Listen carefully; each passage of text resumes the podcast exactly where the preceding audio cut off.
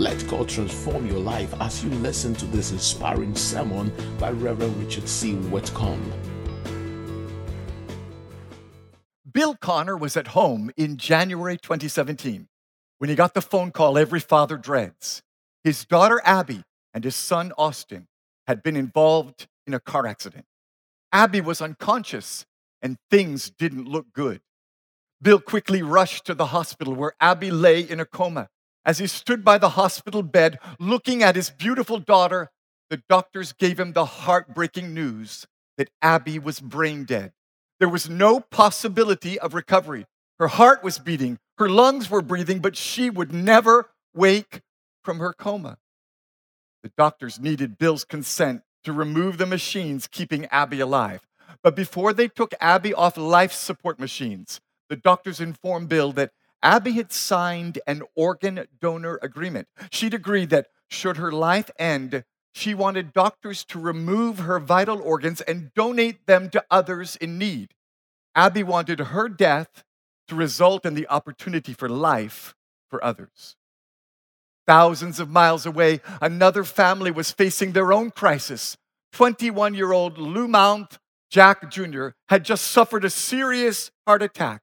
Though he survived the attack, his heart was so weak that doctors only gave him 10 days to live.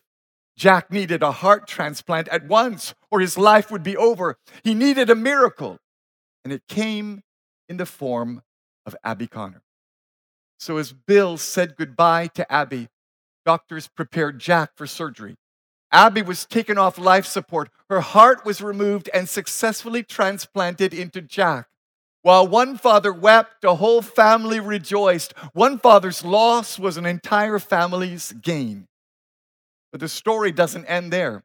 Five months later, Bill Connor reached out to Jack and asked if he could visit him at his home. He wanted to meet the man who was alive because of Abby's heart.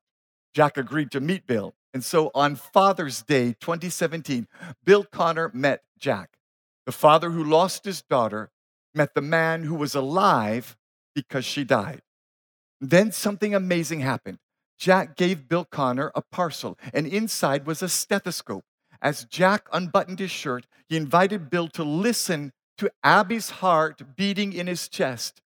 Both men wept as Bill listened to his daughter's heart inside Jack. There's a powerful lesson for all of us in the true story of Bill Connor and Jack Jr just as Bill consented for his daughter to give up her heart so that a stranger could live.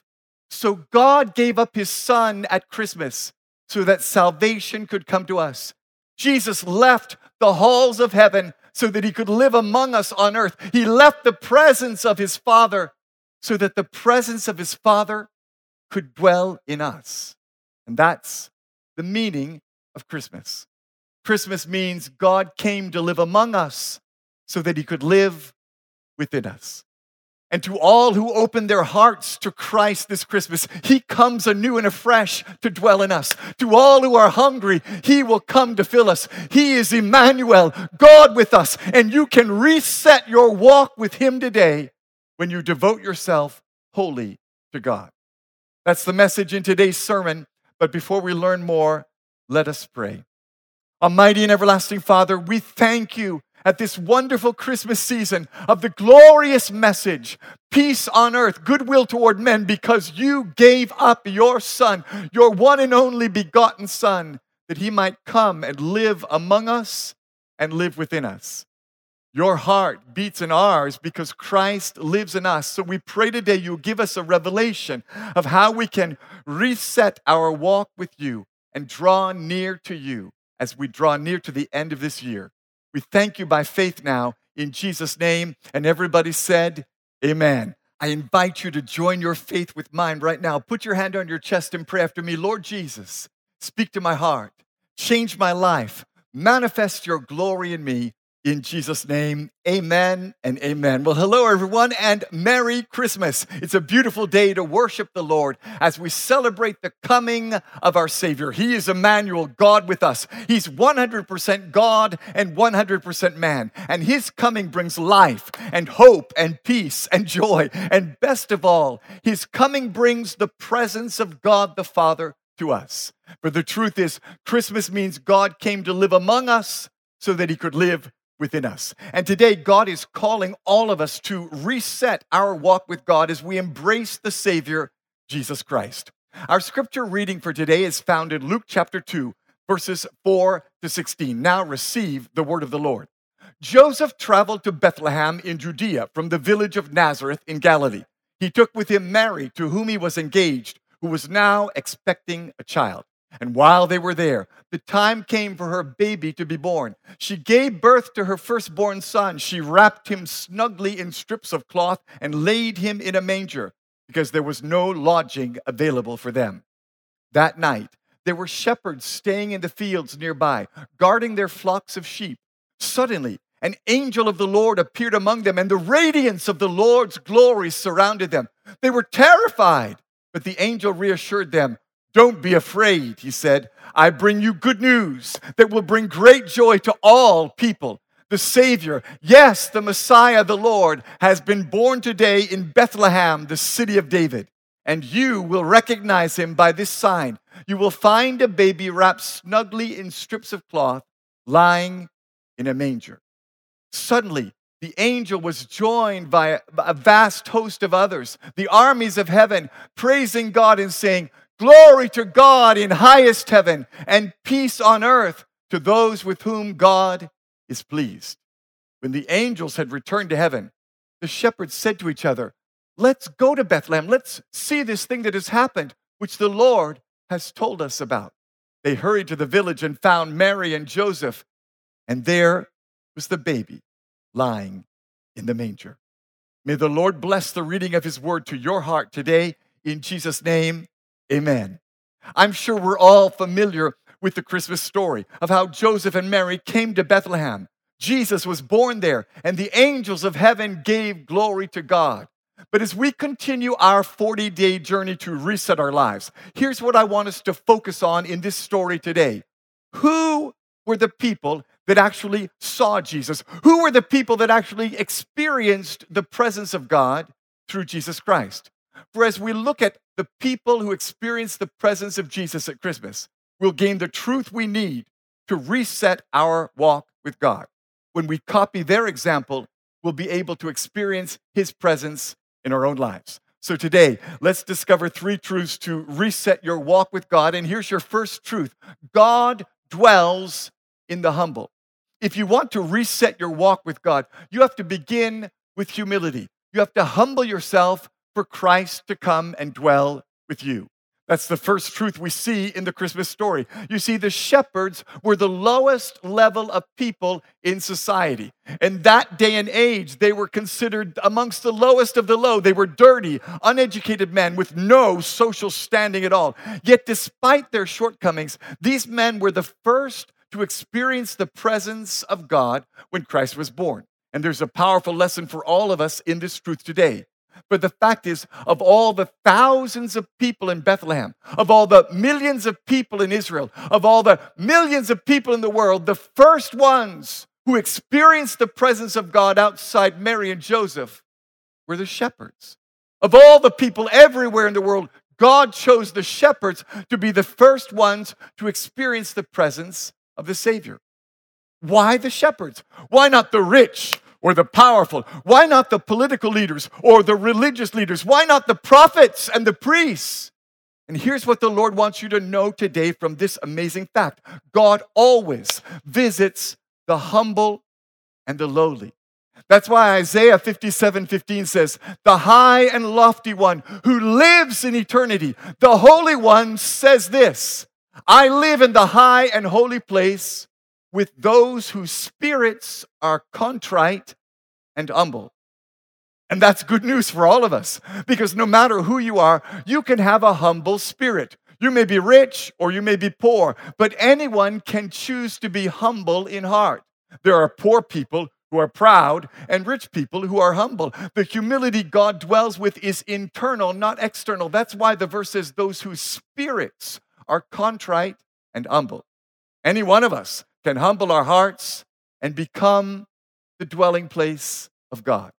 This same truth is found in Psalm 34 18. The Bible says, The Lord is near to those whose hearts are humble.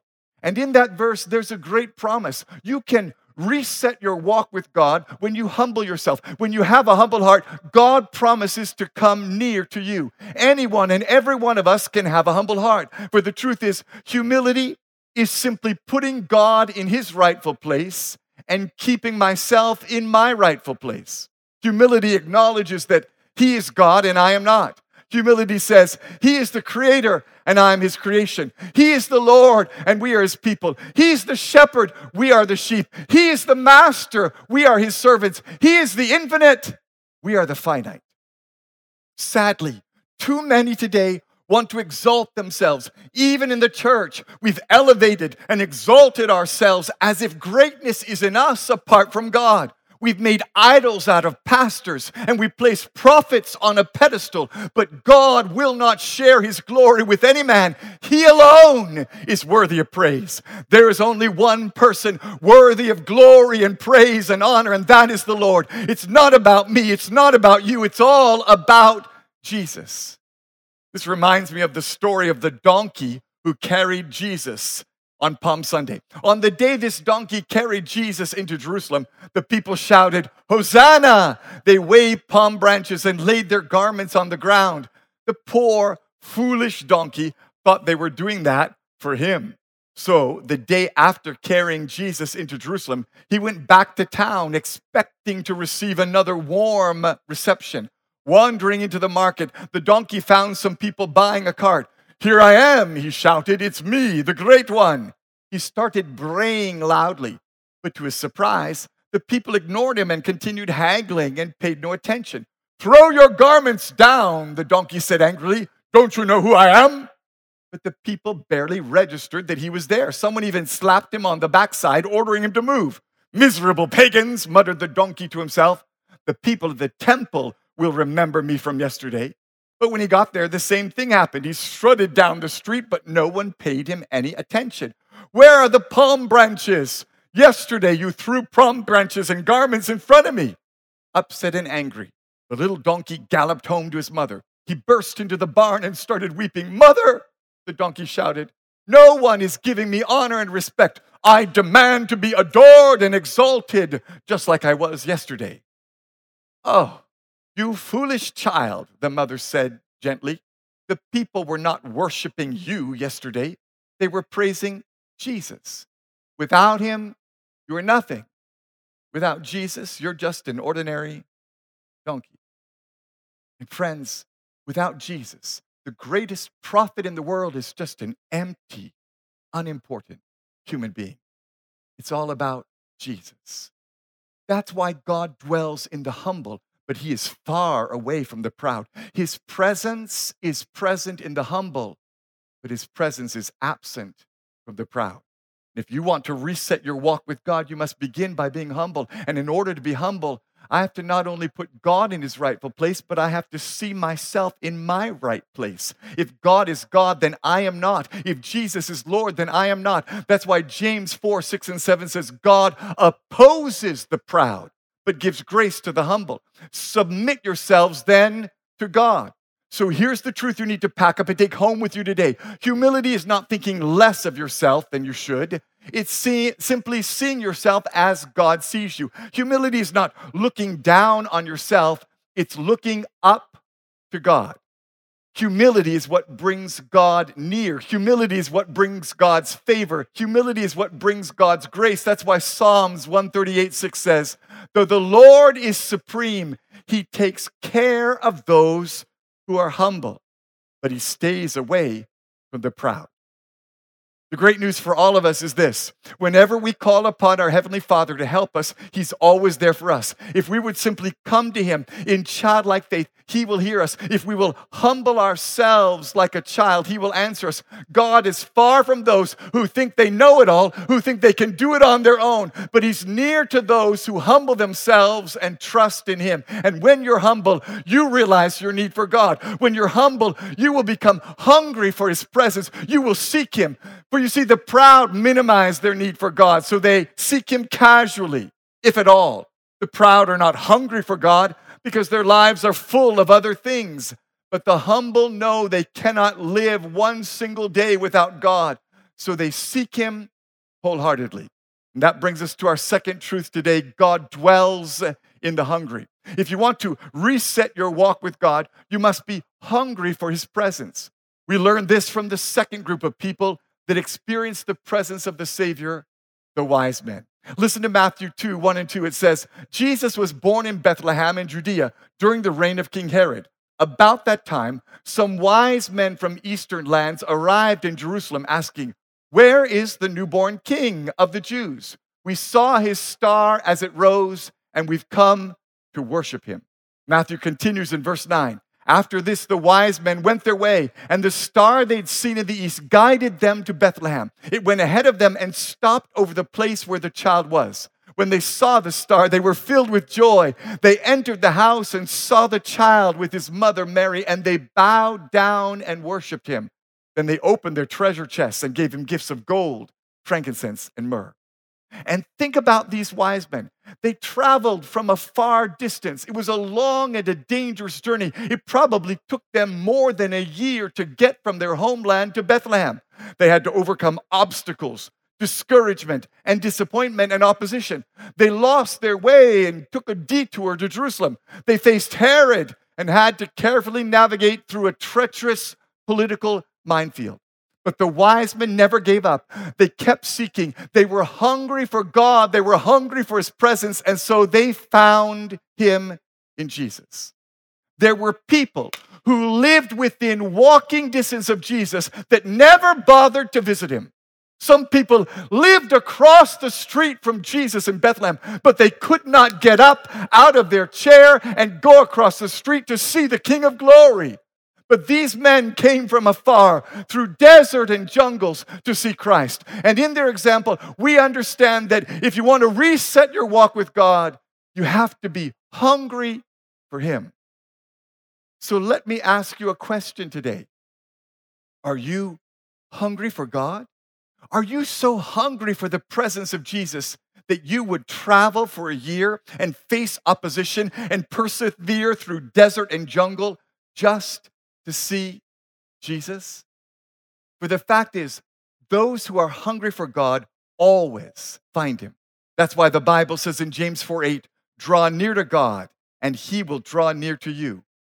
God came near to us when Christ was born, but today, God is asking us to draw near to him. He's seeking people who will hunger after him so that he will come and dwell in us. The good news is there are no restrictions to those who can draw near. Anyone can draw near. It doesn't take a special type of person, just a humble, hungry heart. Think about these wise men. They were not Jews, they weren't people who followed God. Their nation and their ethnic group were outside of God's kingdom. They came from people who were astrologers and idol worshippers and Satan worshippers, but they came because they were hungry for a walk with God.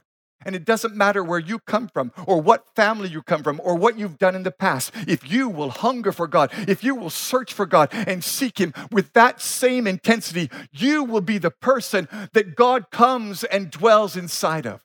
That's the message the Lord spoke to me back in 2012 when a powerful storm struck the United States. It was called Superstorm Sandy, and it was battering New York City for hours. The wind was fierce, the rain was torrential, and the floodwaters rose all along the coast.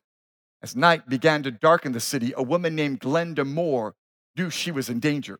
Home alone with her two sons, two year old Brandon and four year old Connor, she could see the floodwaters rising in the streets. Glenda grabbed her two young sons, got into her car, and began driving through the flooded streets, hoping she could flee to safety. But the storm proved too strong for Glenda. The strong wind shook her car, and the floodwaters made it impossible to drive. With the water rising around her, Glenda fled the car, carrying her two boys. For hours, they struggled against the wind, and suddenly a powerful wave came and hit Glenda and knocked the two boys from her arms and the flood carried the two boys away into the night. Imagine the desperation Glenda felt at that moment. Alone in the storm, surrounded by darkness, beaten by the wind and the rain. Yet the most horrible thing of all was the loss of her two sons. She had to find them. So for 12 hours, Glenda stayed outside in Superstorm Sandy, searching, seeking help, crying out for her boys. Nothing else mattered but the one thing that mattered most finding her sons. Forgetting her own safety and comfort, Glenda Moore would have done anything to reunite with her boys. When I heard the true story of Glenda Moore alone in the storm, searching for her children, I was moved. I can feel the same desperation she felt as a father. I can understand the desire and the determination to stop at nothing to recover my children. So imagine my surprise when the Holy Spirit spoke to me about what I could learn from Glenda Moore. As I reflected on her story, the Lord showed me that He wants me to have that same desperation and that same desire for Him as Glenda had to find her boys. The same zeal that led her to stay out in the storm all night searching should mark my desire to stop at nothing to seek God in my life. Like a mother pursuing her lost children, God is calling us to pursue Him. We are called to pursue God with the greatest desperation, the deepest desire, and the strongest determination any man or woman could ever have. To many people today, this may seem like a strange thought. Most of the time, we think it is God who should chase us. Why should we pursue God like a mother seeking her lost children? After all, God is all around me. He is with us at all times. He's not hiding from us. So, why should I pursue him like a mother seeking her lost child? In fact, he is the one inviting us to come near to him. So why would we need to chase after God? Yet there comes a point in time in our walk with God when the Lord wants to know how serious we are with him. There comes a time when you have to go beyond casual curiosity and go deeper in the realm of pursuing God. For even though God is not hiding from man, neither does God reveal himself to those who are casual or distracted or double minded. The fact is, the secret place, the presence of the Most High, is reserved for those who are hungry for God. The deeper things of God are reserved for those who chase Him. All through history, the men who excelled in their walk with God were those who hungered most for Him. That's why hunger is a hallmark of those who are near to God. Only the hungry get close to God. This is the key for anyone at any time that hungers for God. All through history, all great men and women of God were marked by a hunger for God. Their hunger for God could be seen in their devotion to Him. That's what we see in Enoch. The Bible tells us in Genesis 5 23 and 24 Enoch lived 365 years walking in close fellowship with God. Then one day, he disappeared because God took him. Now, listen, friends, there were many other people in the days of Enoch who knew God. There were others who prayed and worshiped God. Even Adam, the first man, was alive when Enoch was a young man. Enoch must have known Adam. He must have known Cain and Seth and even Noah. Others were there in his day, but they were all content to worship God from afar. Enoch did more than that. He walked in close fellowship with God. He was hungry for the Lord. So he went beyond the ordinary and walked with God, and God rewarded him. He never died. He just walked with God and walked right up to heaven, for God took him. The same thing can be seen in the life of Moses. We see his passion for God in Exodus 33 15. Then Moses said, If you, Lord, don't personally go with us, don't make us leave this place. Moses was in the desert waiting to go into the promised land. But God had become angry with the people of Israel. They'd complained against him. So God said, I will send you to the promised land, but I'm not going to go with you. I'll give you what you ask for. You'll have riches and prosperity, but you won't know me. And Moses said, No way. If you, Lord, don't go with me, I don't want to go. I'd rather live in the wilderness with you than in the promised land without you. If your presence isn't with us, then keep me here in the desert. I'd rather be in the wilderness with you than in the land of milk and honey without you. So, friends, let me ask you a question. If you could have your choice today, which would you choose? To have all your prayers answered and yet be far from God? Or remain as you are without your dream and desire fulfilled, yet have His presence near to you every day? There are many today who want to go and live in the UK or the US. If you could choose, would you choose to live in the USA without God, or would you stay in your village with God? There are many today who seek a loving life partner. Would you choose to stay single and know God, or be happily married but lose His presence? Many people today are praying for money. Would you choose to be rich beyond your wildest dreams without Jesus, or just remain as you are yet have him near. Now, I'm not suggesting that you cannot have both God's presence and his blessings, but every one of us has to come to a place of decision what we value most.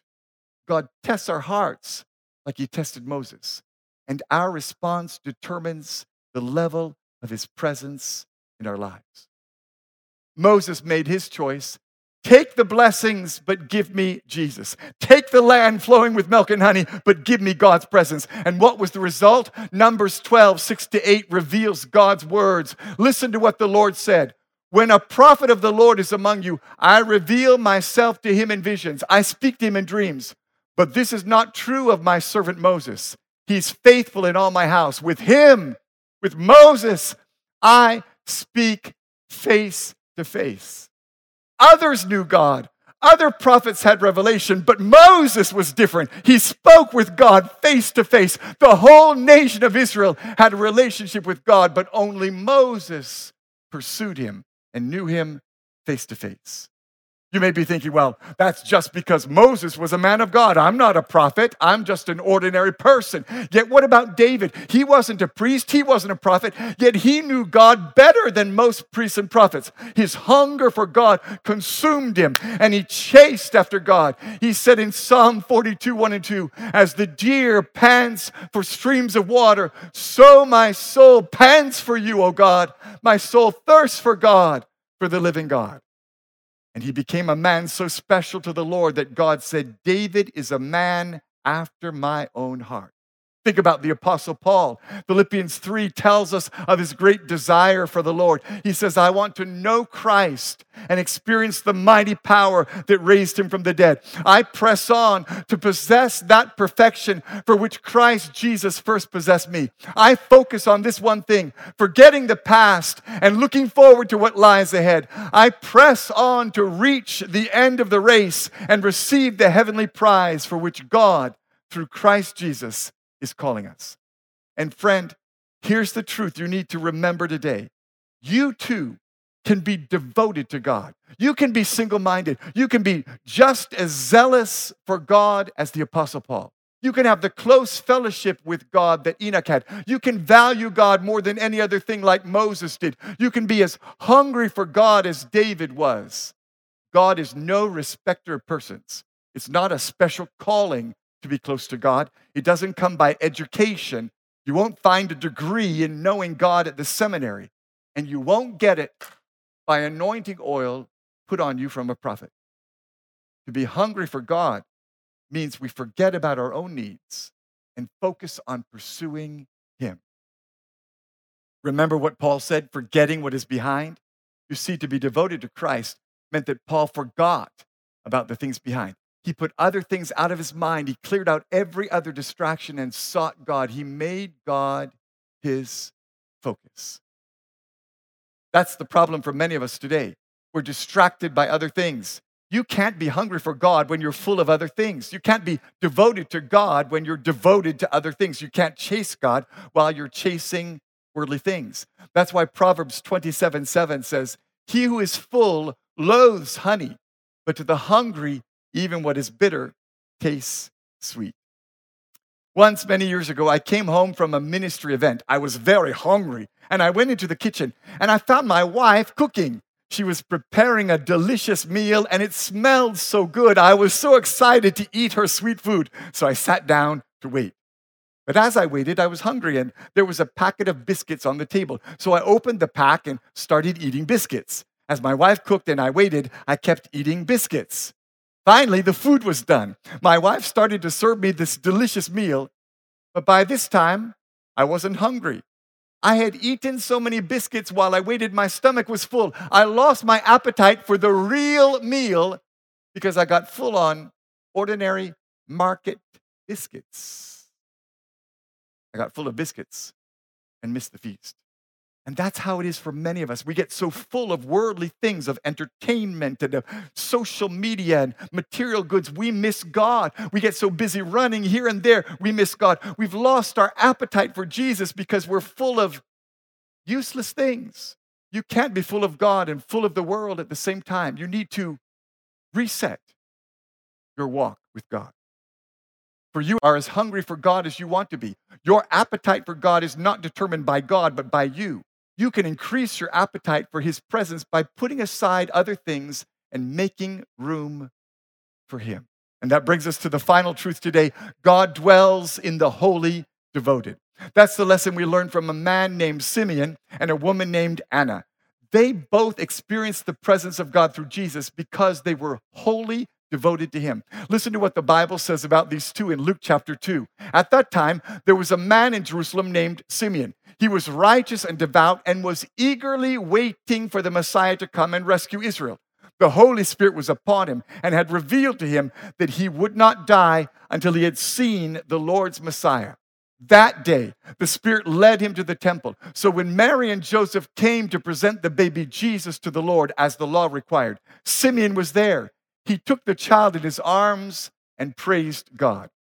The Bible says Simeon was a devout man. He was wholly devoted to God. And at the very moment, the very instant that Mary and Joseph brought Jesus to the temple, God led Simeon to be there. At the very time, in the very place where Jesus was, God brought Simeon to meet him. Then in Luke 2, the Bible says Anna, a prophet, was also there in the temple. She was very old. Her husband died when they'd been married only seven years. Then she lived as a widow to the age of 84. She never left the temple, but stayed there day and night, worshiping God with fasting and prayer. She came along just as Simeon was talking with Mary and Joseph, and she began praising God. She talked about the child to everyone who had been waiting expectantly for God to rescue Jerusalem. So understand that Anna and Simeon were wholly devoted to God. Anna never left the temple. She fasted and prayed night and day. And just like Simeon, at that very moment, when Mary and Joseph brought Jesus, these two who were wholly devoted to God entered the temple and saw the Messiah. Notice something from the Word of God today. The shepherds and the wise men sought God and came to where he was. But Simeon and Anna sought God and were wholly devoted to him, and God sought them and came to where they were. For when you have a heart of worship, God will seek you out and find you. He will search for you to bring his presence near to you. The Bible says in Second Chronicles 16 9, God is always on the alert, constantly on the lookout for people who are totally committed to Him so that He may strongly support them. And that's still the same truth you can rely upon today. That's why Jesus said in John 4 23, even now, the true worshipers are being led by the Spirit to worship the Father according to the truth.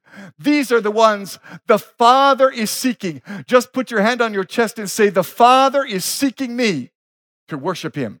For when you seek God diligently, He will seek you. When you pursue God, He pursues you. That's why the Bible says in Hebrews 11 6, God is a rewarder of those who diligently seek Him. He doesn't reward the casual inquirer. He doesn't meet with the careless visitor. He rewards those who are diligent in seeking Him. You may give a nod to God, but the Lord comes down and is present to those who diligently seek Him. Do you remember the story I told you at the beginning of my sermon? Bill Connor lost his daughter Abby, but Abby's heart was transplanted to Jack and gave him a second chance at life. And when Bill Connor met Jack Jr., he came near to him. He put a stethoscope to Jack's chest and listened to his daughter's heart beating. And that's a picture of what God does to us when Jesus comes into our lives. When Christ comes to live in your heart by faith, it draws the attention of heaven. The Father God comes close to us. He comes to listen to his Son dwelling in us. When Christ dwells in us, the presence of God dwells in us. That's why the prophet Hosea cries out in Hosea 6 3, Oh, that we might know the Lord. Let us press on to know him. He will respond to us as surely as the arrival of dawn or the coming of rains in early spring. We must press on to know the Lord. We must keep his presence near to us every day. We must seek him and pursue him and chase after him. And when we press on to know him, he will respond to us. As surely as the sun will rise, he will come. As surely as the rain must fall, he will come. As surely as the seed time and harvest, the reaping and the sowing, as surely as the earth moves and time passes, as sure as anything else in the world, we have this assurance God will come to us, he will respond to us, he will draw near to us, he will dwell with us and speak to us. And we will know him. So let us know him. Let us press on to know the Lord. Will you press on to know the Lord? We need a new touch of his presence in our lives. Yesterday was great, but it's over. This past year, God has done many great things, but the past is not good enough for me. I want a touch from God today. I want to know Him today. I want to hear His voice today. I want a new move, a new power, a new revelation, a new grace, a new glory. I want to press on and know Him more. I want God's presence. And God is calling you back to your first love today. He's calling you to reset your walk with Him, humble yourself, hunger after Him, wholly devote yourself to God. And He will come and dwell with you as you reset your walk with God. Father, come and move in our hearts today. Stir in us to press on to know you. Give us a hunger after you that will not be denied. Let every other thing, let every worldly thing, let every other passion and pursuit fade from view as we focus on you, forgetting what is behind, we press on to know you. Christmas means you came to live among us so that you could live in us. We open our hearts to you. We humble ourselves to you. We hunger after you and devote ourselves to you. Come, Lord, live in us. In Jesus' name we pray. Amen and amen.